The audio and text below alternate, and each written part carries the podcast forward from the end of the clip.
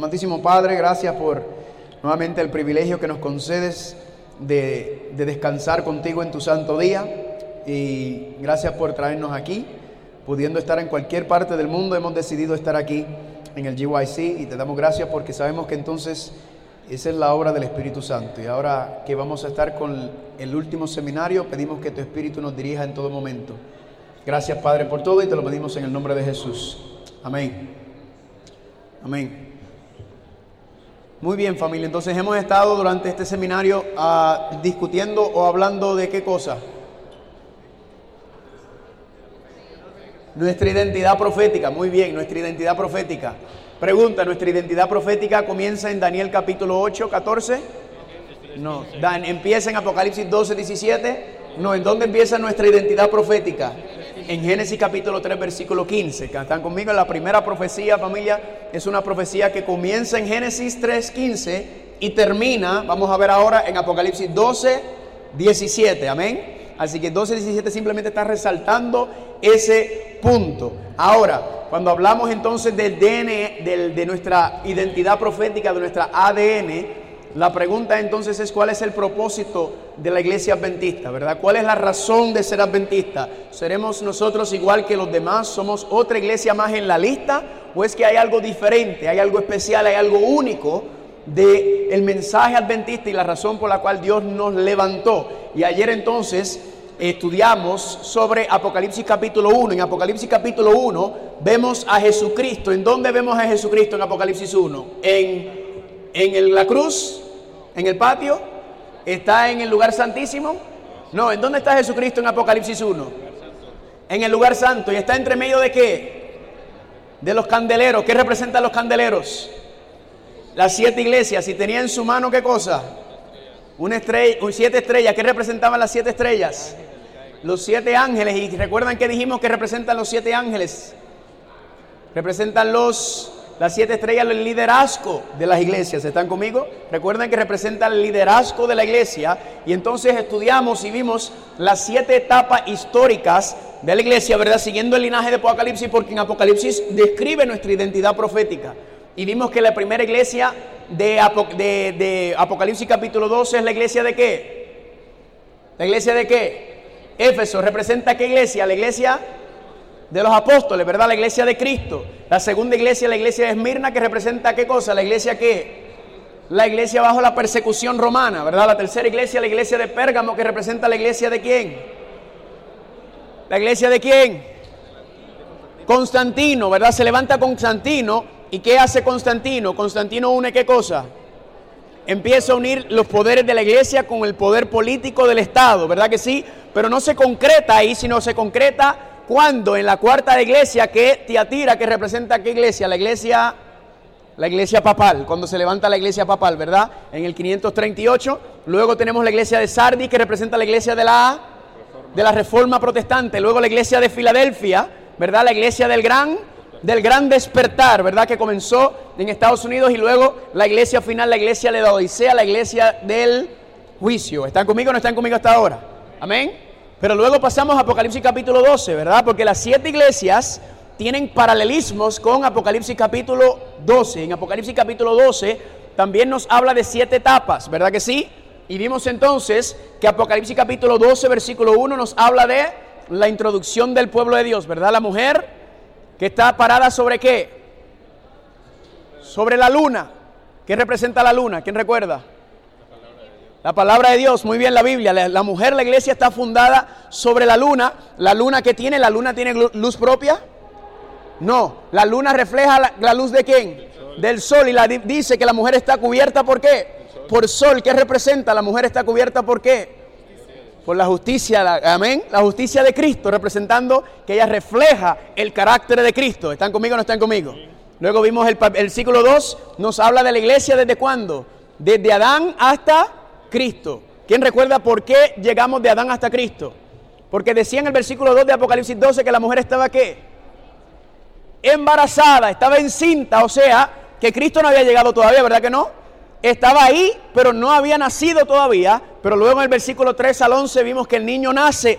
¿Y qué hace el diablo? El diablo trata de matar a Jesucristo por medio de qué poder? Por medio del poder del imperio romano, ¿verdad? Que sí, la matanza de los niños, el diablo, por eso dice Apocalipsis 12 que el dragón tiene diez cabezas y siete cuernos, que en otras partes de la Biblia dice que la bestia tiene siete cabezas, porque ¿quién es el que estaba detrás de este sistema? El dragón que representa a quién, a China. No, al diablo, ¿verdad que sí? Y luego vimos que entonces en Apocalipsis 12 del 3 al 11 nos habla del nacimiento de Cristo, la muerte de Cristo, la resurrección de Cristo, la ascensión de Cristo. Y todo eso va en qué año? En el año 31. Recuerden que lo que a mí más me encanta de la profecía no es solamente lo que nos, la profecía nos revela, sino que podemos confirmar la profecía por medio de la historia, amén. Podemos ponerle fechas históricas, podemos ponerle ubicaciones históricas también, geográficas, en donde se está moviendo. Y Apocalipsis 12 es una cosa espectacular para no solamente fechas, sino nos muestra el movimiento geográfico de la iglesia hacia dónde se mueve. Y luego vimos que en el versículo 2 y 13 dice, que el dragón fue echado del cielo por cuánta vez? La segunda vez. Y cuando fue echado del cielo la segunda vez, ¿a dónde fue? Enviado. A la tierra. ¿Y qué hizo cuando llegó a la tierra? ¿Persiguió a quién? A la mujer, ¿verdad? Persiguió a la mujer o a, a la iglesia. Y la persiguió. Eso es una continuación de Roma imperial atacando. Pero yo paré en la fecha histórica, en el contexto histórico, paré el versículo 13 con el año 538. ¿Quién recuerda por qué? ¿Por qué paré el versículo 13 con la fecha del 538? ¿Quién recuerda?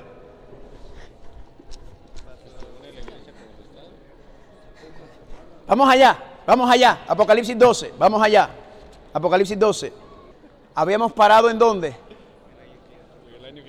En el 538. ¿Quién recuerda por qué paré en el versículo 13 con el año 538? Eso es lo que vamos a ver.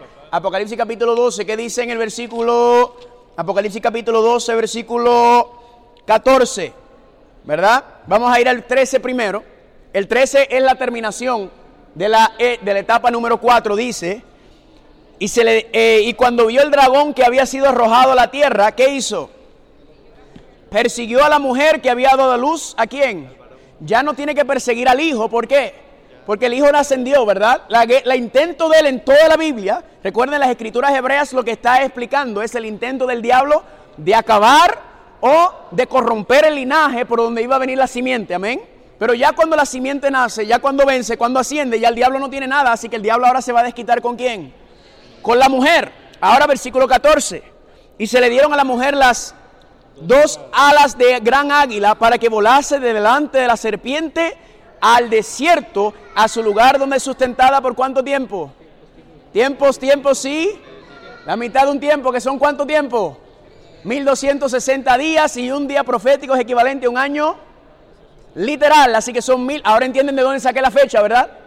538, ¿por qué? Porque si el versículo 14 nos está diciendo que Dios protegió a su iglesia por 1260 años, comenzando en el versículo número 14, eh, significa que el versículo anterior tiene que terminar ahí. ¿Están conmigo o no están conmigo? Así que en el versículo 14, eh, en el 14, ahora pasa la escena, está en el mismo lugar ubicado, pero ahora Roma imperial ha caído, se ha levantado Roma papal y ahora la guerra le comenzó, pero la Biblia dice que Dios qué hizo? Le puso sus alas alrededor de su pueblo fue al desierto. ¿Quién recuerda que representa que la iglesia se fue al desierto? ¿De quién está hablando en este contexto? Los valdenses, ¿verdad? Estos grupos en Europa que salieron de las ciudades y se fueron a las montañas y Dios las cuidó y les protegió. Las, bases, ¿cuántos están conmigo? ¿Cuántos dicen amén? Pero luego ocurrió algo diferente, ¿verdad? Porque luego dice en el versículo número 16, pero la tierra ayudó a la mujer, pues la tierra abrió su boca y tragó el río que el dragón había echado de su boca. Noten que dice que por 1260 años, dentro de, de, Europa, Dios protegió y cuidó a su iglesia. Pero luego dice en el versículo 16 que Dios ya no, no la tiene que ayudar más. Porque ¿quién la ayudó? La tierra. ayudó a la mujer. En otras palabras, Dios dice, ahora ya no te tengo que proteger porque estás libre. ¿Quién recuerda en dónde esa libertad llegó? En los Estados Unidos de América, ¿verdad? ¿Qué pasó en Estados Unidos? Se levanta una nación que conociendo los fundadores de Estados Unidos, conociendo los abusos de que pasaba en Europa cuando no se separaba la iglesia y el Estado, que la iglesia y el Estado estaban unidos o la iglesia dominaba el Estado o el Estado dominaba la iglesia, los fundadores de Estados Unidos que dijeron queremos un país diferente, un país nuevo. No queremos cometer el error de Europa, sino que queremos una nación que hace qué? Que separa qué cosa? La primera enmienda de la Constitución de los Estados Unidos es que separación de iglesia y Estado, amén. Por eso Dios no la tiene que proteger más. Dios no tiene que protegerla, ¿por qué? Porque llegó a la tierra y ¿qué hace la tierra? La tierra la cuida porque ya no hay unión de iglesia y Estado. ¿Cuántos están conmigo? Amén. Y vimos que Apocalipsis 12, 16 comenzó en el 1798. ¿Por qué? Porque por 1260, por 1260 años fue criada, cuidada en, en Europa hasta el 1798. En el 16 ya Dios no la tiene que proteger, se sale de esa protección de 1260 años y la iglesia entonces se mueve geográficamente a dónde? Hacia Estados Unidos, ¿verdad? Lo que en ese momento no se conocía, pero que se estaba formando la nación. La pregunta era, ¿qué etapa de la iglesia pasa de Europa a los Estados Unidos? ¿La qué? La iglesia protestante. ¿Están conmigo? La iglesia protestante se mueve a los Estados Unidos. ¿Cuántos dicen amén? Y ahí entonces ella se va desarrollando. Pero ¿qué sucede familia?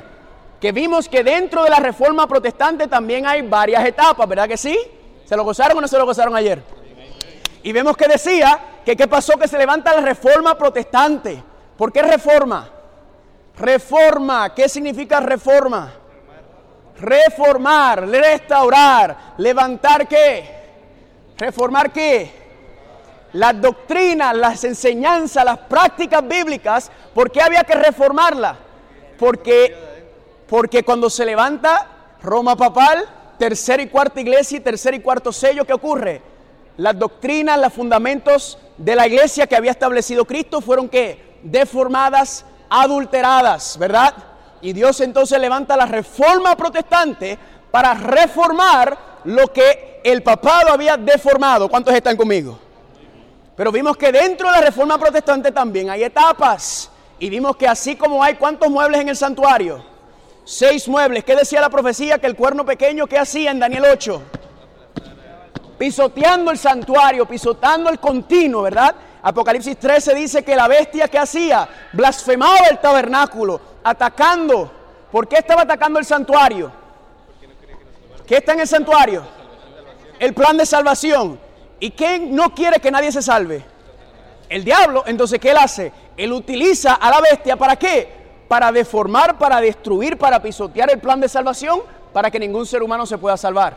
Pero gloria a Dios que tenemos la palabra de Dios, amén. Y protegida la palabra de Dios, y la palabra de Dios, recuerda, ¿quién está sobre la luna? La mujer, la iglesia, ¿qué representa la luna? La palabra de Dios, por lo tanto, la iglesia de Dios siempre ha estado sobre su palabra. ¿Están conmigo? Siempre ha estado sostenido por la palabra de Dios. Y vemos que entonces la reforma protestante, ¿verdad? Protestando en contra de lo que enseñaba, ¿qué hizo? Fue restaurando poco a poco cada uno de los muebles del santuario que habían sido deformados. Y vimos que se levanta Wycliffe, restaura la palabra de Dios. Lutero, el altar de sacrificio. John Calvin, el altar de incienso. Smith y Williams, los bautistas, el alabacro. John Wesley, el qué? El candelero. Pero ¿qué decía la profecía de Daniel 8? Decía que hasta 2300 tardes y mañanas y luego el santuario sería qué? En otras palabras, ya los primeros cinco muebles habían sido restaurados hasta ese momento, pero todavía el santuario o el plan de salvación no estaba restaurado porque faltaba qué cosa? Faltaba un mueble por restaurar en el plan de salvación. ¿Y qué mueble fue ese? El arca del pacto que se encontraba en dónde? En el lugar santísimo. Cuando dice el santuario sería purificado, es una cita directa, una referencia directa a qué día? El día de la expiación. ¿Cuántos dicen amén? Mm. ¿Están ahí? Les voy a dar algo rico y sabroso. Daniel 12, vayan conmigo un momento. No, Apocalipsis, Apocalipsis 4. Yo a ver cuánto puedo apretar dentro de este seminario, porque esto está candela. Apocalipsis capítulo 5, versículo 1. Quiero mostrarle algo. Dice, y vi en la mano derecha del que estaba sentado en el trono un libro escrito por dentro y por fuera, sellado con qué? Con siete sellos.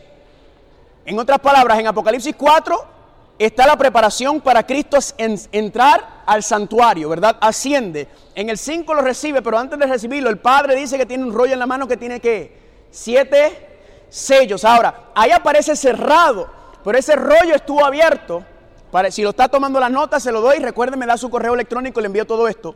En Ezequiel capítulo 2 dice que el rollo estaba abierto. Ezequiel 2, 9 y 10. El rollo estaba abierto y estaba escrito por dentro y por fuera. ¿Verdad? Implicando que Ezequiel, Joel, todos los profetas antes de Juan el Bautista, todos ellos vieron los acontecimientos finales en Apocalipsis. Pero luego dice que qué? En Apocalipsis 5 aparece el rollo como cerrado. Entonces en algún momento el rollo estaba abierto y en algún momento se qué. ¿Cuándo se cerró el rollo? Daniel 12, vayan, Daniel 12. Daniel 12. ¿Verdad? En Ezequiel aparece abierto, que ahí está explicado, detallado, cómo Dios iba a terminar y acabar con este mundo, entre otras cosas. Y luego en, Apocalipsis 5 aparece cerrado. ¿Cuándo se cerró? Daniel capítulo 9. Daniel capítulo 9, versículo 4. ¿Cuántos están ahí? Pero tú, Daniel, cierra las palabras y sella que el libro, ¿hasta cuándo? Hasta el tiempo del fin. Amén. Noten lo que dice el versículo 9. Anda Daniel, pues, Daniel 12, 9. Anda Daniel, pues, estas palabras eran serán cerradas y selladas hasta cuándo? hasta el tiempo del fin. Daniel 8. Daniel 8. Estamos identificando, estamos mirando nuestra identidad profética, amén. Daniel 8. ¿Están ahí? Noten, versículo 17. Vino luego cerca de donde yo estaba, Daniel 8, 17. O sea, ya en el versículo 14 le dijo que, ¿qué le dijo? 2300 días y el santuario será qué? purificado. Ahora, Daniel no entendió, y noten lo que dice el versículo número 17, perdón, el 16. Oí una voz de hombre entre las riberas del Ulay que gritó y dijo, Gabriel, enseña a este qué cosa. So Dios le dice a Gabriel, Gabriel, vete y enséñalo, explícale a Daniel la visión. Si la tiene que explicar es porque no qué, porque no la entendió. Ahora noten el versículo 17. Vino luego cerca de donde yo estaba y con su venida me asombré y me postré sobre mi rostro. Pero él me dijo, entiende hijo de hombre, porque la visión es para cuándo. Vamos a empezar a conectar aquí. Dice Daniel cierra el libro, ¿hasta cuándo? Hasta el tiempo del fin. El libro, el rollo fue cerrado hasta el tiempo del fin. Y luego le dice a Gabriel, a Daniel, tranquilo que esa visión es para el tiempo del fin. En otras palabras, cuando se empieza a abrir el rollo, cuando yo abro el primer sello, ¿qué es lo que pasa en Apocalipsis 6? Cuando abro el primer sello, ¿el rollo está abierto? ¿El rollo está abierto? No. Cuando abro el segundo sello, ¿está abierto? Cuando abro el tercero, cuarto, quinto, sexto. Cuando abro los seis sellos, ¿el rollo está abierto? No. ¿Qué tiene que ocurrir para que el rollo pueda abrirse? Se tienen que romper los siete sellos y aquí dice que el séptimo sello no será roto hasta cuándo? Hasta el tiempo del fin. Y aquí en Daniel 8 dice, 2300 tardes y mañanas, y el que el santuario sería purificado, y Gabriel le dice, esa visión es para el tiempo del fin. ¿No están entendiendo? Si la profecía de los 1800, de 1844 está marcando el momento cuando el rollo se abre, ¿qué significa? Que el entendimiento de los eventos proféticos finales que iban a terminar con este mundo, Dios no lo iba a revelar hasta cuándo? hasta el tiempo del fin, cuando qué? Cuando se iba a abrir el rollo, en otras palabras, el entendimiento de las profecías se iban a dar. ¿Y qué esperó Dios? A la purificación del santuario. A Cristo entrando en el lugar santísimo. ¿Y quiénes son entonces los encargados de entender las profecías y el fin de este mundo y llevarlo al mundo? La iglesia adventista del séptimo día. no sé si lo están viendo. Dios nos está diciendo a nosotros, ustedes son los que van a llevar este mensaje final al mundo. Ustedes son los que van a entender los eventos finales de este mundo y se lo van a repartir y enseñarle a los demás. Y yo he conocido ministros que no son adventistas, pastores que no son adventistas. ¿Y sabe lo que me han dicho? Ustedes los adventistas, ustedes explican las profecías de una manera increíble. Lógicamente, coordinadamente, nadie sobre esta tierra explica las profecías y el libro de Apocalipsis como la iglesia adventista del séptimo día. ¿Saben por qué? Porque ese es el propósito. Él dijo, cuando se resuelva todo el asunto dentro del en el patio, cuando se resuelva el asunto en el lugar santo, empiezo el tiempo final en el lugar santísimo y yo voy a levantar un pueblo que va a llevar este mensaje al fondo. Amén. Nadie lo va a entender, se lo voy a dar a ellos nada más. ¿Cuántos dicen amén? amén? ¿Me están entendiendo? Esa es nuestra identidad profética, familia. Proféticamente hablando. ¿Cuántos están conmigo? Y ahí entonces se levanta la iglesia adventista del séptimo día. ¿A qué? A predicar que Cristo ha entrado en dónde? En el lugar santísimo. Pregunta, ¿alguien, alguna otra iglesia sobre la tierra pregunta? Es más, no tengo que ni decir ni pregunta. ¿Alguna otra iglesia sobre el mundo menciona la intercesión? ¿Menciona el sacerdocio de Cristo en el lugar santísimo? Nadie. Nadie. Familia, mira el plan de salvación. Algunas iglesias enseñan, a, ah, acepta a Cristo y eres salvo. Y ahí se quedaron. Pero según el plan de salvación, para entrar a la presencia de Dios, ¿dónde está la presencia de Dios? Algunas otras iglesias ya en el segundo paso. Ah, aceptaste a Cristo, arrepiéntete y qué? Bautízate, ¿verdad? Pero ahí se quedan. Pero están en el patio todavía. Luego, otras iglesias enseñan qué? Arrepiéntete, bautízate y qué? Empieza a, a orar, a estudiar y a compartir tu fe y a testificar, ¿verdad? pero se quedan todas ahí. Ninguna iglesia, escúchame bien, ha entrado a la experiencia del lugar santísimo. Ninguna iglesia enseña, ninguna enseña, ni siquiera hablan de la profecía de Daniel capítulo 8. Familia, nosotros Dios nos encargó esta obra, amén. Dios nos ha entregado esta, esta, mina de oro, nos lo ha entregado a nosotros y nadie más lo tiene. Por eso, familia, yo soy adventista el séptimo día. Porque es que este, esto que tenemos no lo tiene nadie. Se queda corto todo el mundo. ¿Y qué es lo que está pasando? Vamos a hablar claro. Nosotros que se supone que según el santuario estemos yendo hacia el lugar santísimo, estemos nosotros teniendo una experiencia ya. Desde 1844 se supone que los adventistas estén teniendo una experiencia de qué? Del lugar santísimo. ¿Sabe lo que está pasando? Estamos retrocediendo. Estamos retrocediendo y queriendo ser como los demás. Ah, que no queremos que nos vean diferente. ¿Y qué me importa que me vean diferente a mí? Yo lo que quiero predicar es la verdad. Mostrarle algo que ellos no han visto. Familias, cuando, los, cuando las otras iglesias, cuando doy seminarios, si ellos escuchan estas verdades, ellos me dicen, toda mi vida me han estado dando leche y aquí me están dando vianda. Aquí me están dando comida. Esto es una cosa sabrosa lo que ustedes están enseñando aquí. ¿Dónde estaba eso? Gloria a Dios. ¿Están conmigo? Entienda cuál es el propósito, entienda cuál es la misión, entienda cuál es la razón que Dios levantó la iglesia adventista del séptimo día, porque Cristo está pronto por regresar. Amén. Pero la iglesia está, ¿cómo está la iglesia? Está dormida, ¿están conmigo? Pero la profecía no termina ahí. Apocalipsis 12, 17, leamos. Apocalipsis 12, 17. Hasta ahí fue Apocalipsis 12, 16. Pero ahora viene Apocalipsis 17 que aún no ha, empezado. ¿Qué dice Apocalipsis 12, 17? Entonces, ¿qué pasó? Recuerden, en el 16 la mujer pasa dónde? A la tierra, a los Estados Unidos. Ahí se levanta qué cosa? En medio de las iglesias protestantes se levanta la iglesia adventista del séptimo día, amén.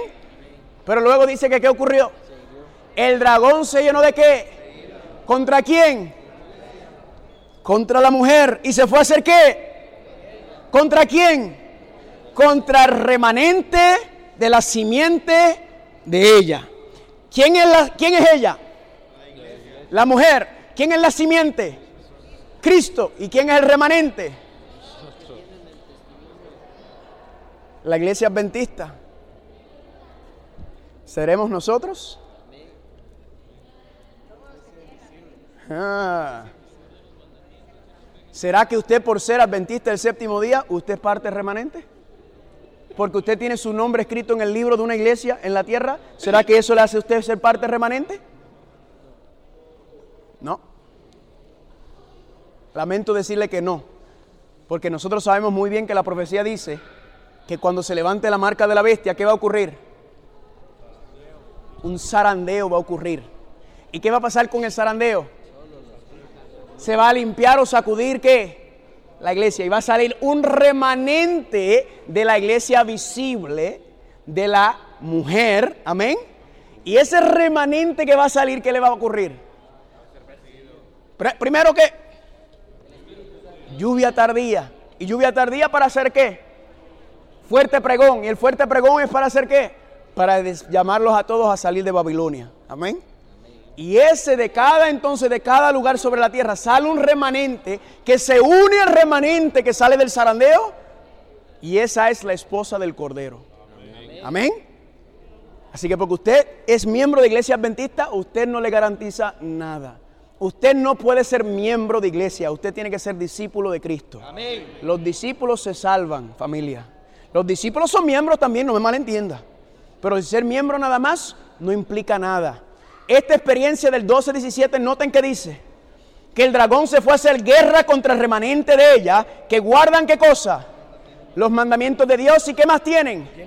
El testimonio de Jesús, que ya sabemos que es según Apocalipsis capítulo 19, versículo 10, es el espíritu de, implicando que la iglesia final tendrá un qué? Tendrá el espíritu de profecía, tendrá un profeta. ¿Cuántos dicen amén? Y esa profecía se representa o se manifiesta por medio de, de la obra y ministerio de quién? De la abuelita. ¿Cuántos dicen amén? Escúchame bien. Si usted le está haciendo la guerra al espíritu de profecía, usted está al lado del diablo.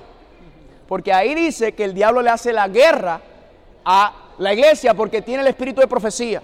En otras palabras, si usted está atacando, si usted está deshaciendo, si usted está desechando el ministerio de la hermana White, usted está haciendo el trabajo del diablo.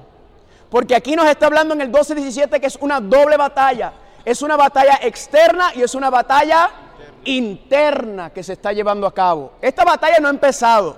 Ha comenzado, el diablo está haciendo, pero no hay batalla hasta que uno hasta que el otro lado se levante y pelee. Nosotros no estamos peleando. Nosotros estamos rindiéndonos ante el diablo. Gloria a Dios por estas, estos tres días. Porque yo como viajo el mundo y veo muchas cosas y entro en muchas iglesias, aquí se siente algo diferente. ¿Y sabe qué es lo que prepara el ambiente para hacer algo diferente? La música. La música así sido una cosa rica. El diablo por medio de la música, por medio de todo, está corrompiendo. Y nosotros no estamos peleando. Algunos que otros aquí dan una batalla, pero la iglesia no se ha levantado a pelear todavía. Así que la guerra no ha comenzado. ¿Están conmigo o no están conmigo? La guerra comenzará cuando? Cuando comience a caer la lluvia tardía. ¿Están conmigo? Cuando la iglesia se levante y empiece a decir, no, ahora, ahí viene el tema de hoy. Apocalipsis 13, vayan conmigo. Vamos a entrar ahora en el asunto, porque ¿qué dice? Que Estados Unidos se va a levantar. En el versículo 16 dice que la tierra protegió a la mujer, pero luego dice que en el 17 el dragón se llenó hacerle la guerra. En otras palabras, esa tierra que protegió a la mujer, esa misma tierra, ese mismo territorio le va a hacer qué? le va a hacer la guerra a la mujer. ¿Están conmigo? En otras palabras, Estados Unidos, para decirlo claro, que separaba a la iglesia y el Estado para proteger a la iglesia, la profecía dice que el Estados Unidos, ¿qué va a pasar? Le va a hacer una qué? Le va a hacer una imagen a quién? A la bestia. ¿Y cuál es la imagen? Es que va a unir qué cosa? Iglesia. En otras palabras, se va a quitar la separación constitucional de iglesia, de separación de iglesia y Estado y en Estados Unidos lo van a declarar inconstitucional. Y lo que va a hacer entonces se va a unir la iglesia y el Estado. No tengo tiempo, esto se pudiéramos estar un mes completo hablando de todo esto. Ahí se levanta la imagen, Apocalipsis 13, míralo aquí. Apocalipsis 13, donde dice en el versículo 15, ¿están ahí? Y se le permitió infundir aliento a la imagen de la bestia, para que la imagen hablase y hiciese matar a quién? a todo el que no la adorase. Y hacía que todos, pequeños, grandes, ricos, pobres, libres, esclavos, se le pusiese una marca en la mano derecha o en la frente, y que ninguno pudiese comprar ni vender sino el que tuviese qué cosa, la marca o el nombre de la bestia o el número de su nombre. Familia, estos versículos están explicando la guerra que se le está haciendo a la iglesia. Estos versículos están explicando la guerra declarada y ya la, guerra en su apogeo. Cuando el versículo 17 se cumpla. ¿Están conmigo o no están conmigo? Y noten lo que dice. Aquí hay sabiduría. El que tiene entendimiento cuenta el número de la bestia, pues es número de hombre y su número es 600 qué? 666. ¿Están conmigo o no están conmigo? ¿Hasta ahora están conmigo? Ahora, la guerra se va a levantar. Apocalipsis 12, 17. ¿Es paralelo a, Génesis 3.15, sí o no? ¿Qué decía Génesis 3.15? Dios le dijo que, que iba a qué? De la mujer iba a el qué? Va a haber enemistad entre ti y la mujer, ¿verdad? Va a haber guerra entre ti y la mujer. La simiente de ella va a salir y tu simiente van a qué? Van a pelear. Tú le vas a dar una herida a la, simiente, pero la simiente te va a destruir. Aquí está el cumplimiento profético de ese versículo. La guerra de las simientes, la última batalla. ¿Cuál fue la primera guerra de las simientes? La primera batalla, perdón, de la simiente, ¿cuál fue? Caín y Abel. Pero ahora en Apocalipsis aparecen cuántas mujeres? Dos mujeres. La mujer de Apocalipsis 12, que está siendo atacada por quién? Por el dragón con, con qué? Con diez cabezas y siete cuernos. En Apocalipsis 17 aparece la ramera sentada sobre una bestia que tiene qué? Diez, cuernos y siete cabezas. Porque esa es la batalla final. Ese es el Armagedón. ¿Están conmigo o no están conmigo? Ahora la pregunta es, ¿cómo podremos nosotros estar en pie en ese día? Porque de nada nos sirve a nosotros conocer a la bestia, conocer a la, imagen de la bestia, conocer la marca de la bestia si no nos preparamos. Conozco mucha gente que conoce las profecías y anda más perdidos que ninguno. El asunto entonces, familia, es qué es lo que nos va a preparar para estar en pie en ese día. Porque cuando se levanta la imagen, se va a mandar a toda tierra, a todo pueblo, nación, tribu y lengua a hacer qué? Adorar la imagen. Pero alguien tiene que quedar en qué? En pie. Lucas capítulo 21, vayan conmigo por favor. Lucas capítulo 21. Lucas capítulo 21.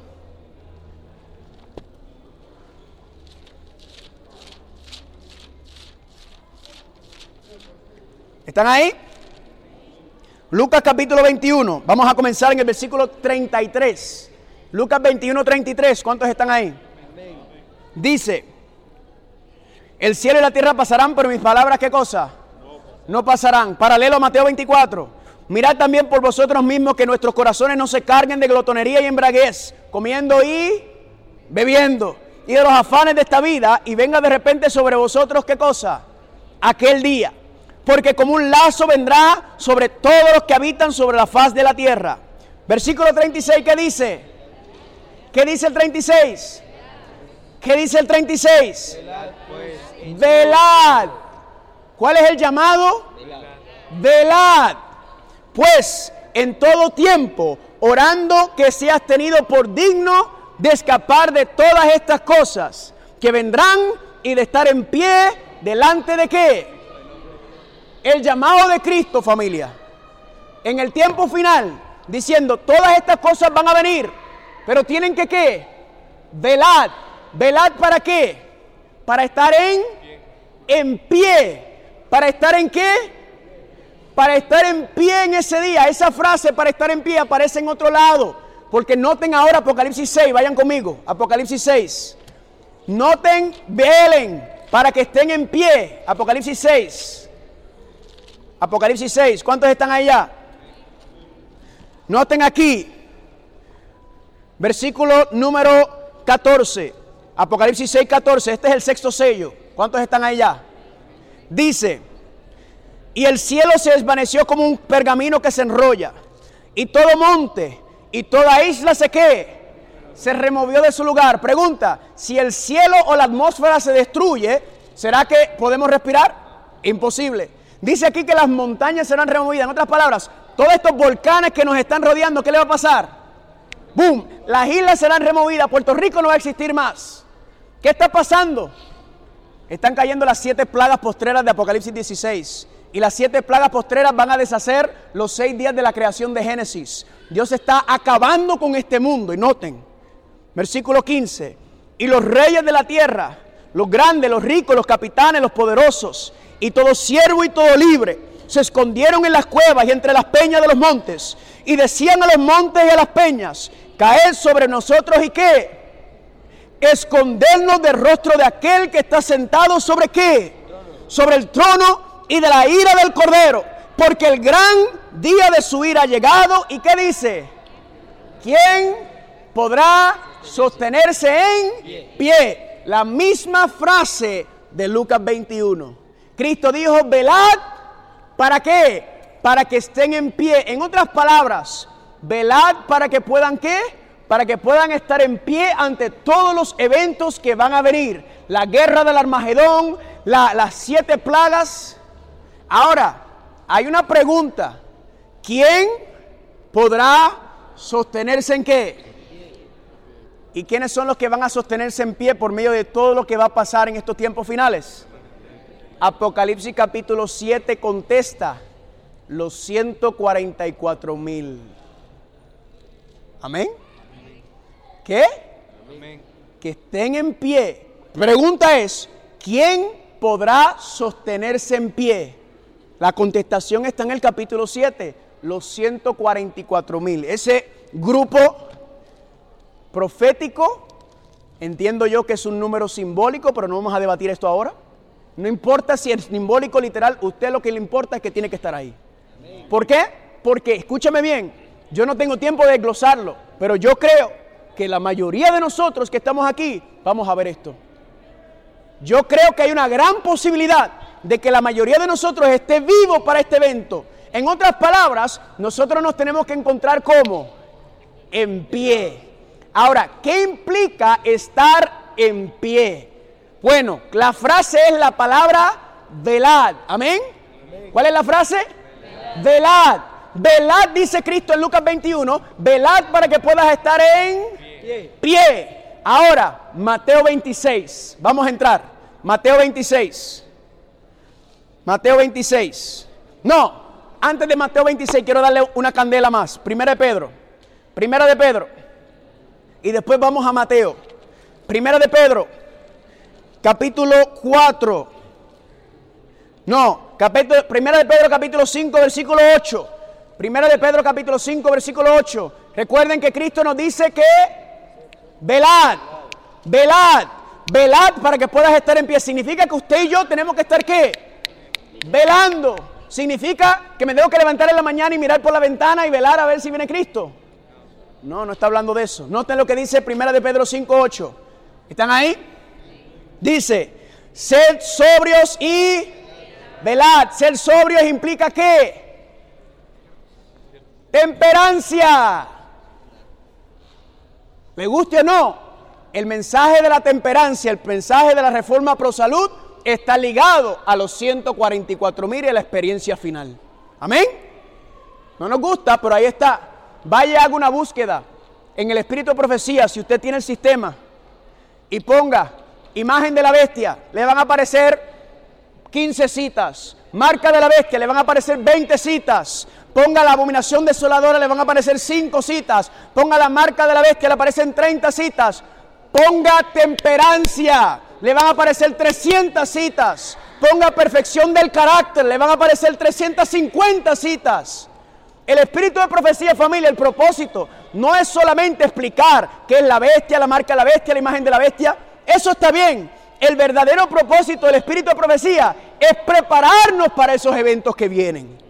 Por eso cuando usted rechaza el espíritu de profecía, usted está poniendo su salvación en peligro. Porque eso está ahí para prepararnos para los eventos que vienen. ¿Están conmigo o no están conmigo? Dice aquí, ser sobrios y velad, porque vendrá vuestro quién. ¿Quién es vuestro adversario? ¿Y qué quiere ser el diablo? Como león que anda alrededor buscando a quien qué. Ahora nos dice, velad, sed temperante, porque por ahí anda el león que los quiere devorar. Pregunta, cuando salgamos de aquí esta noche, ¿tenemos que abrir la puerta y mirar por a ver si hay un león por ahí que nos quiere devorar? No está hablando literalmente. Pregunta, cómo es que el diablo quiere devorar al pueblo de Dios. ¿Cómo es que el diablo quiere devorar al pueblo de Dios para que no esté en pie en el tiempo final? ¿Qué es lo que el diablo quiere hacer para devorarnos a nosotros para que no estemos en pie, para que no estemos preparados para esos eventos? Mateo capítulo 26. Mateo capítulo 26. Mateo capítulo 26. ¿Están ahí? Mateo capítulo 26, versículo número 36. Mateo 26, 36, esta es la experiencia en el Getsemaní, justo antes del final. Noten lo que dice. Presten atención, por favor. ¿Cuál es el llamado de Cristo a hacer qué? Ay, ay, ay, me va a dar un infarto. ¿Cuál es? ¿Qué es lo que dice Cristo? Que estemos qué? Velando. Entonces llegó Jesús con ellos a un lugar que se llama Getsemaní. Y dijo a los discípulos, sentados aquí entre tanto que yo voy allí y oro. Y tomando a Pedro y a los dos hijos de Zebedeo, comenzó a entristecerse y a angustiarse en gran manera. Entonces Jesús le dijo, mi alma está muy triste hasta la muerte. Quedaos aquí y qué. Uh, ¿Qué le está diciendo la iglesia? El final está cerca. Noten, yendo un poco adelante, se postró sobre su rostro, orando y diciendo, Padre mío, si es posible, pase de esta copa, pero no sea como yo quiera, sino como tú quieras. Vino luego a sus discípulos y los halló qué? ¿Qué estaban haciendo? Y le dijo a Pedro, ¿así no habéis podido velar conmigo una hora? En otras palabras, Cristo le pidió a la iglesia que hiciera qué? Que velara. ¿Y qué estaban haciendo? Durmiendo. O sea que velar es lo contrario a dormir. No estamos hablando literalmente, porque no estaba, no estamos hablando de que nos está diciendo que no duerman como las, como las, como las vírgenes de, la, de la parábola de las vírgenes. ¿Están conmigo? Ahora viene el versículo 41, aquí está la clave. Velad y orad. ¿Para qué? Para que no entres en tentación. El espíritu, la verdad, está dispuesto, pero la carne es... Aquí está.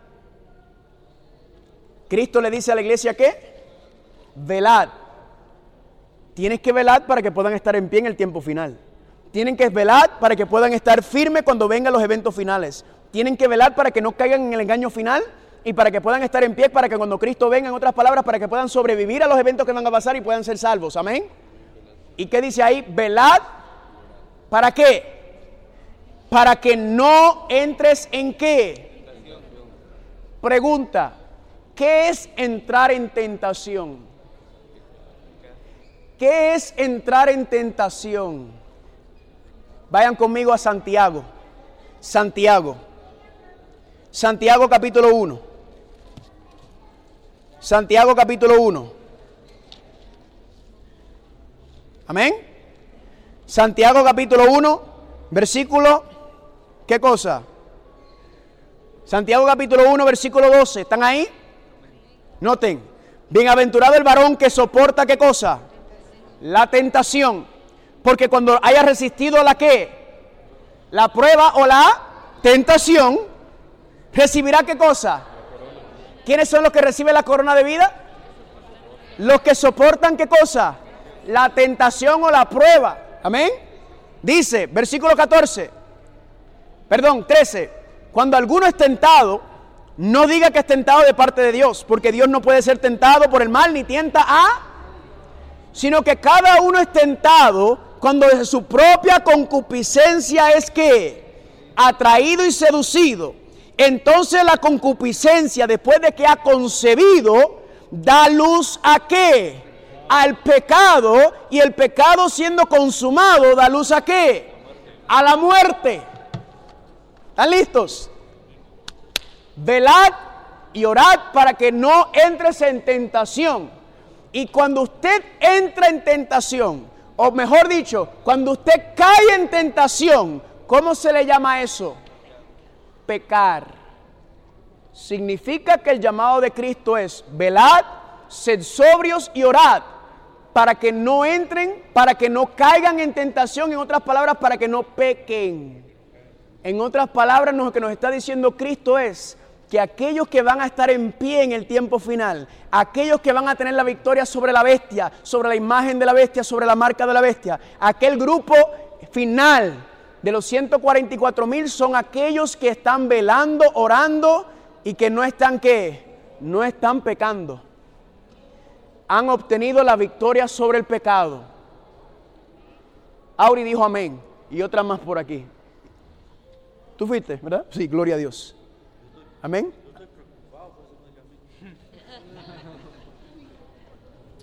Ahora, ¿cuál es la preocupación? Porque ¿qué usted piensa? Es que, Carlos, yo tengo una naturaleza pecaminosa. Yo no puedo dejar de pecar. Esa es la gran mentira del diablo. Porque pensamos que porque tenemos naturaleza pecaminosa y caída, que no podemos evitar de pecar. ¿Usted no leyó Santiago capítulo 1 conmigo ahora? Dice que qué? Dice que cada uno es seducido y atraído por su, ¿por qué? Por las concupiscencias. Es la naturaleza caída, los deseos depravados. Pero pregunta, ¿ahí dice que porque tenemos una naturaleza caída somos pecadores? No.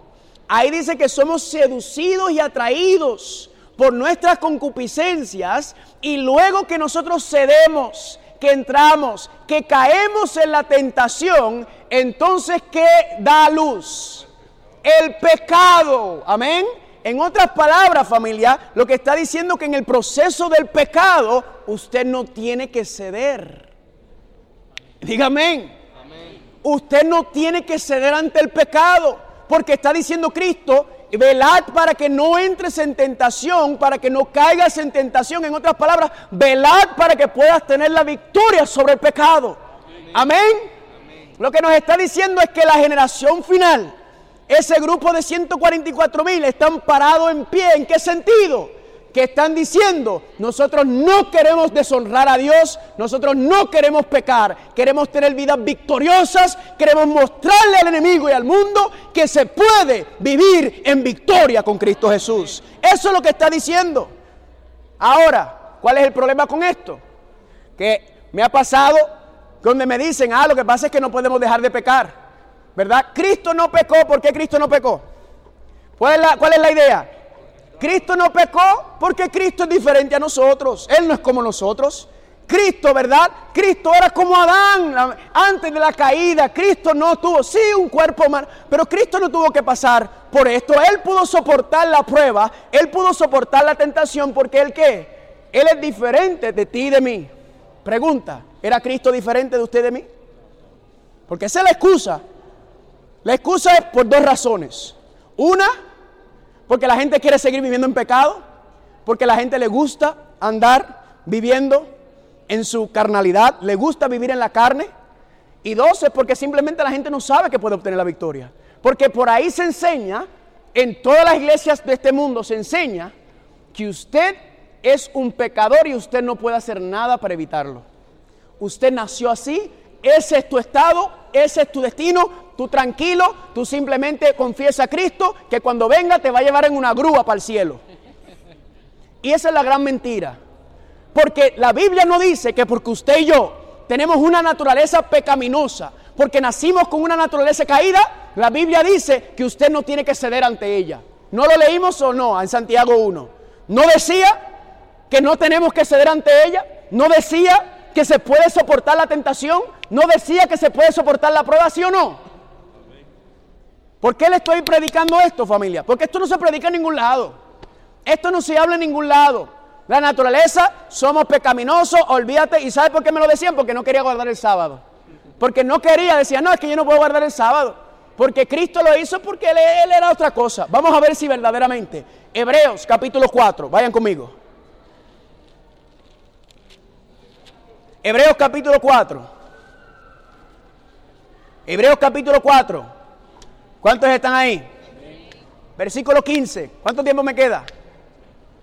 Ay, ay, ay. Siete, minutos proféticos. Vamos. Hebreos capítulo 4. ¿Cuántos están ahí? Vamos al grano. Versículo 15. Porque no tenemos qué cosa. Un sumo sacerdote que no pueda compadecerse de nuestras debilidades. Noten que no pueda qué. Compadecerse de qué. De mis y de tus debilidades. No sino uno que fue que tentado en todo, según nuestra qué.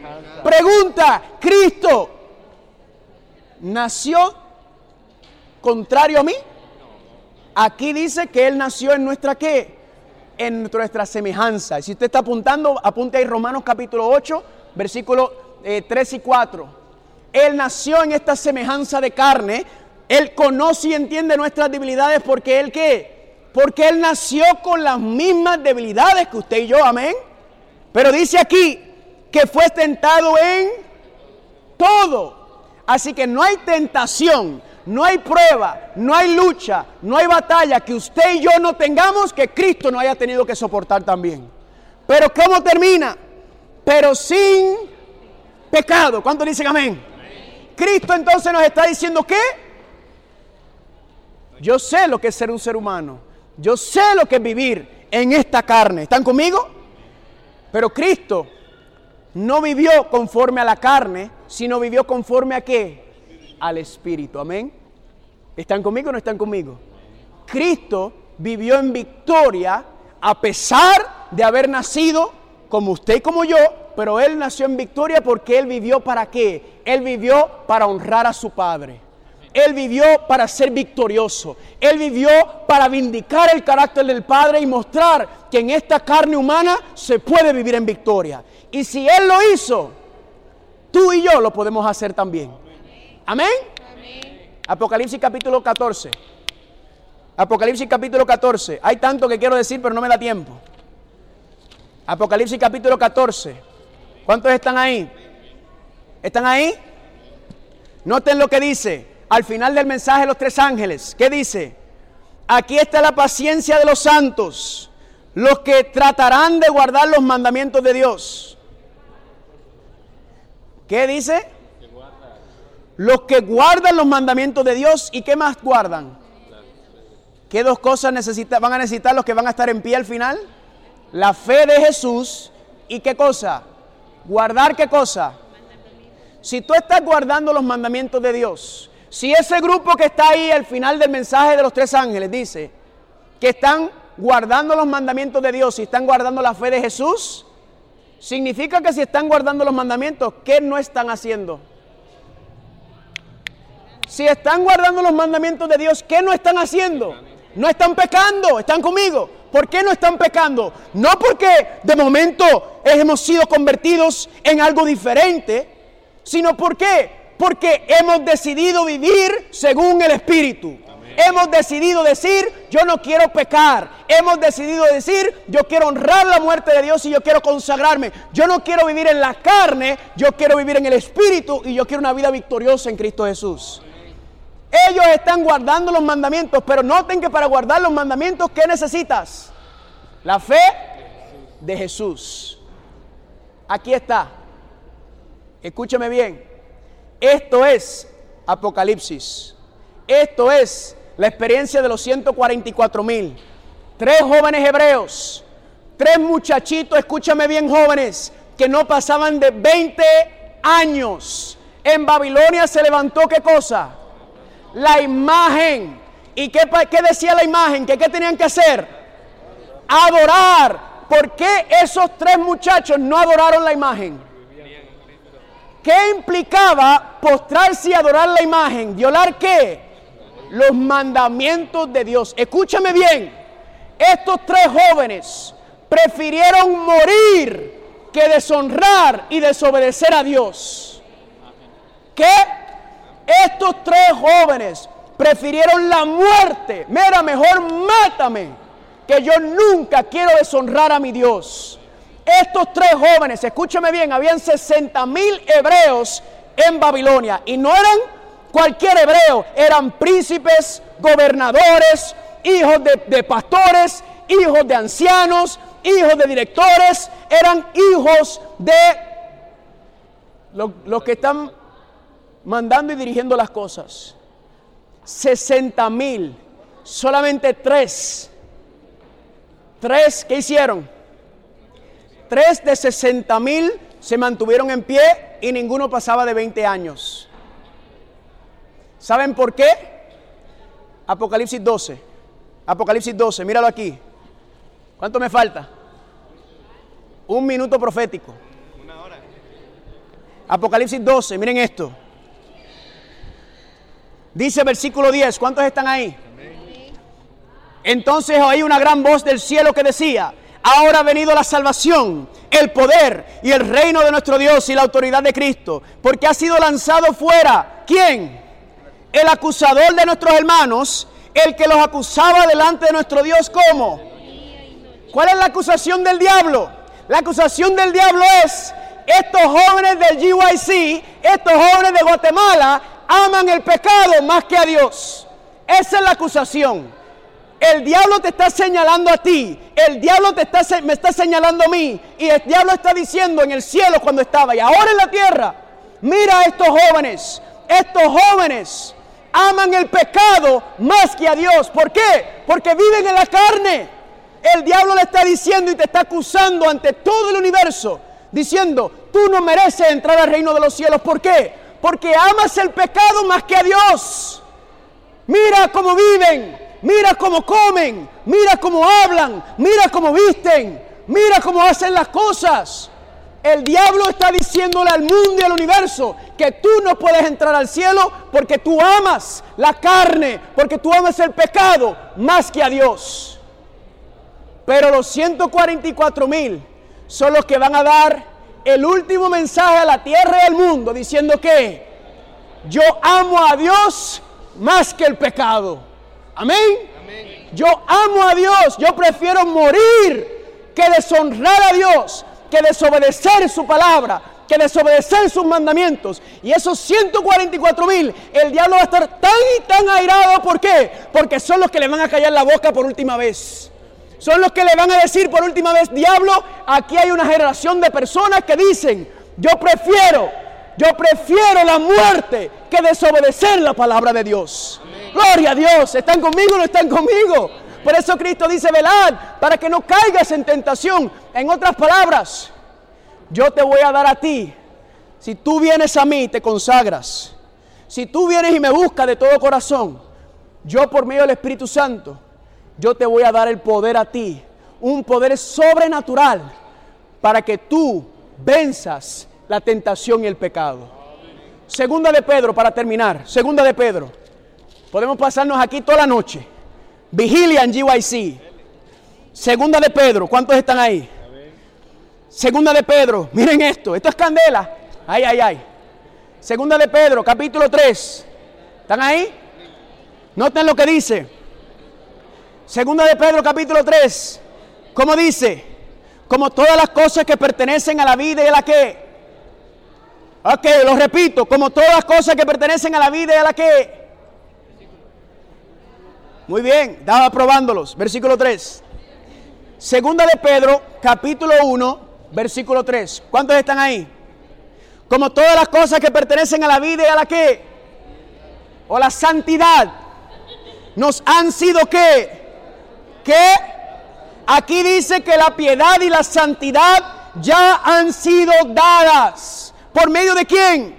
Por su poder divino, mediante el conocimiento de aquel que nos llamó de su gloria y excelencia. Noten, por medio de las cuales nos ha dado preciosas y grandísimas ¿qué? promesas. ¿Para qué? ¿Con qué propósito? ¿Con qué razón? Para que por medio de ellas llegas a ser participante de qué? De la naturaleza divina. Nadie dijo amén. En otras palabras, yo no puedo vivir como Cristo vivió. Yo no puedo vivir una vida de santidad porque yo tengo una naturaleza caída. Pues aquí Dios resuelve el problema porque por medio del Espíritu Santo Él nos da qué cosa? Una naturaleza divina la batalla entre la carne y el espíritu. Usted decide. Su naturaleza caída no es excusa. Tu naturaleza, tu naturaleza caída no es excusa para pecar. Porque la Biblia dice que aunque lo tengas como Cristo lo tuvo, Él fue victorioso por medio del poder del Espíritu Santo y usted y yo podemos serlo. El que cae, el que cede, el que vive en pecado y en la carne es porque decide hacerlo. Porque usted elige hacerlo. Porque aquí dice que Dios nos ha dado por medio del Espíritu Santo, ¿qué cosa? la naturaleza divina para vivir en santidad y pureza. Y dice, habiendo huido de qué? Habiendo huido de qué? ¿Huido de qué? De la corrupción. ¿Qué tienes que hacer? Tienes que huir de la corrupción. Tienes que apartarte de la corrupción. ¿Que está en dónde? Que está en el mundo a causa de la concupiscencia. El problema está aquí, no me malentienda. ¿Están conmigo? Pero escúchame bien, porque yo tengo una predisposición a ser diabético, porque mi mamá y mi papá lo tuvieron. Porque yo tengo una predisposición al alcoholismo. Porque yo tengo una predisposición a algún tipo de cáncer porque mi mamá y mi papá lo tuvieron. No significa que yo soy diabético, no significa que yo soy alcohólico y no significa que yo tengo cáncer. ¿Están conmigo? Si usted decide seguir en ese camino, usted se va a convertir en un diabético, en un alcohólico y va a tener cáncer. Pero usted tiene el poder de decir, yo no quiero cometer los errores del pasado. Yo quiero vivir una vida victoriosa. Y aunque yo tenga esa naturaleza caída, yo no tengo que ser pecador, porque la Biblia dice que yo puedo vivir en pecado y puedo decirle que no a la tentación. Y nadie aquí me puede venir con la excusa. Nadie me puede decir lo que usted está predicando es herejía. ¿Saben por qué no lo pueden decir? Porque ahí está el ejemplo. Ahí está el ejemplo de tres muchachos, tres jóvenes que prefirieron la muerte que desobedecer los mandamientos de Dios y pecar. Toda excusa tenían. Fueron llevados de Babilonia, fueron castrados. O sea, se le quitó su masculinidad. Fueron arrastrados desnudos de Babilonia a Jerusalén. Estos tres jóvenes tenían todas las excusas para decir, Dios no me quiere, Dios no existe, a mí no me importa. Y esos tres jóvenes, a pesar de todas las adversidades de perder su casa, perder su familia, perder su masculinidad, perderlo todo, ellos dijeron, nosotros queremos vivir en santidad con Dios. Nosotros no queremos deshonrar a Dios, preferemos morir. Amén. Esa es la experiencia de los 144 mil. Esa puede ser la experiencia tuya y mía. Ahora, no me estoy parando, no me estoy parando en un pedestal. Porque yo no estoy ahí. Se los, le, soy, estoy claro. Yo no creo. Yo no estoy preparado para eso. Yo no sé si yo tengo la fe de Jesús y la fe de esos tres muchachos para eso todavía. Yo no he llegado, pero prosigo. Amén. Prosigo la meta al supremo llamamiento de Cristo a qué? a vivir en santidad. ¿Se puede o no se puede? Ponga todas las excusas que usted quiera, ahí está el silencio. Esos tres jóvenes le callaron la boca al diablo y la generación de los 144 mil le van a callar la boca porque vamos a decirle, estar en pie implica, implica que yo no voy a ceder, yo quiero ser victorioso, yo quiero honrar a mi Dios y yo prefiero la muerte que pecar. Amén. Esa puede ser tu experiencia y la mía, pero escúcheme bien, ¿cuál es el problema? ¿Saben por qué no he llegado? Porque todavía lucho con el pecado. Todavía lucho con la carne. Yo no me estoy parando aquí diciendo que yo soy un santo. Bueno, declarado santo, pero no lo soy donde tengo que estar. ¿Saben por qué? Cuando yo sigo luchando con los mismos pecados, cuando yo sigo peleando con mi naturaleza carnal, ¿sabe lo que me dice eso? Que necesito más de Cristo. Significa que me tengo que consagrar más. Si todavía tengo esa batalla y no veo victoria, significa que tengo que pasar más tiempo con Cristo. Necesito orar más y estudiar más. Familia, la profecía no salva. El que salva es Cristo Jesús. Y tu relación diaria e íntima con Él. Y cuando tú tengas una relación diaria e íntima con Él, ¿qué va a pasar? Cuando tú conozcas al Señor y te enamores del Señor, entonces vas a escuchar las profecías porque las profecías nos advierten sobre lo que viene. Amén. Y no solamente es por ti, porque no seas egoísta, es para que se lo lleves a los demás también. Esa es la experiencia de los 144 mil. Esa es la experiencia. Escúcheme bien, puede ser que esto no suceda en nuestra vida, puede ser, pero puede ser que sí. Y de hecho, yo creo que la mayoría de los que estamos aquí vamos a ver esto. Yo lo creo por las cosas y las profecías que están pasando, yo creo que la mayoría de nosotros vamos a estar vivos para eso. Significa que tenemos que qué? Tenemos que empezar a aborrecer el pecado ahora. La única manera que tú vas a aborrecer el pecado es amando a Cristo. Es la única manera. Usted nunca podrá aborrecer, el pecado si no amas a quién.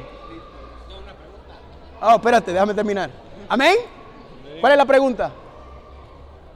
Solo 244 mil tiene que llegar a ese, a ese estado. Todos los que quieren estar en pie al final. Todos los que quieren estar en pie. No significa que son los únicos. Pero todos los que quieren llegar a ese estado, todos los que quieren, eso es lo que tenemos que hacer. Amén. ¿Por qué? Porque usted no sabe si va a estar en pie o no. Y usted no sabe si va a estar vivo para este evento. Por lo tanto, ¿qué tenemos que hacer?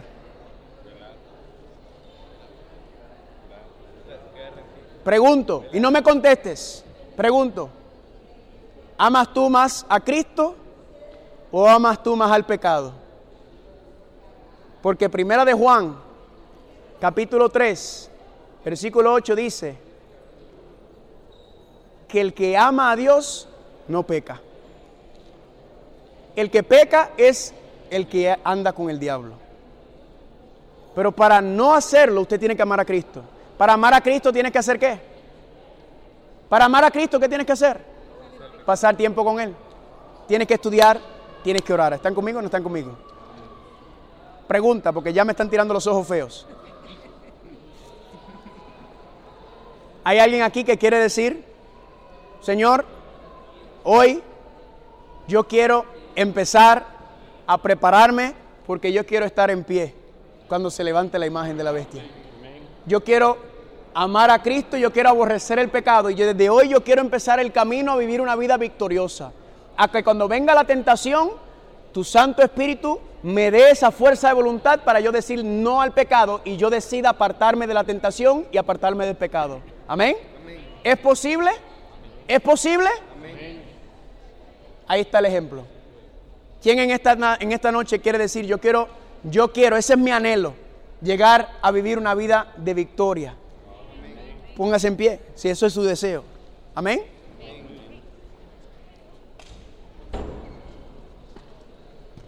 Ya nadie tiene excusa. El resto del mundo tendrá excusa. Ustedes que están aquí, ya ninguno tiene excusa.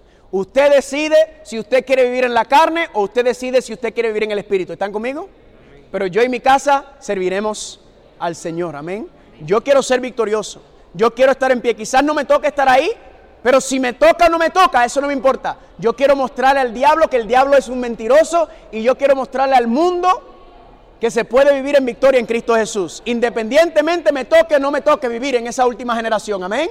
Yo quiero empezar a vivir en victoria ahora. Y usted lo puede hacer, yo lo puedo hacer, pero todo es una decisión diaria. Cuando te levantes, ¿a quién tú quieres servir? ¿Quieres servir a la carne o quieres servir al Espíritu? ¿Cuántos dicen amén? Oremos. Padre Santo, gracias por esta oportunidad de estudiar. Sabemos que es un tema abundante, es un tema profundo, que solamente estamos dando destellos, calentando los motores. Pero Padre, pedimos que tu Espíritu Santo nos siga dando ese deseo, ese anhelo por saber más, por profundizar más, por querer vivir de acuerdo a tu santa divina voluntad. Padre, que nuestra experiencia sea como los tres jóvenes de Daniel, tres jóvenes que ninguno pasaba de, 30, de 20 años, que prefirieron morir que pecar. Y Cristo nos dice que vivamos en victoria en estos tiempos que podamos nosotros silenciar al diablo, callarle la boca y mostrarle al diablo y al mundo que aquí hay una generación de personas que quieren vivir en victoria. Gracias Señor por este mensaje.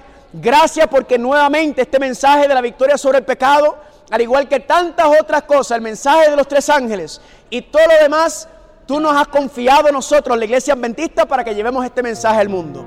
Ayúdanos a cumplir este propósito y llevar, ir y vindicar el carácter de Dios ante este mundo. Gracias Padre por esta oportunidad y todo esto te lo pedimos en el nombre de Jesús. Amén. Esta presentación fue brindada por Audioverse, una página web dedicada a esparcir la palabra de Dios a través de sermones gratuitos y mucho más. Si quisiera saber más de Audioverse o si le gustaría escuchar más sermones, por favor visite www.audioverse.org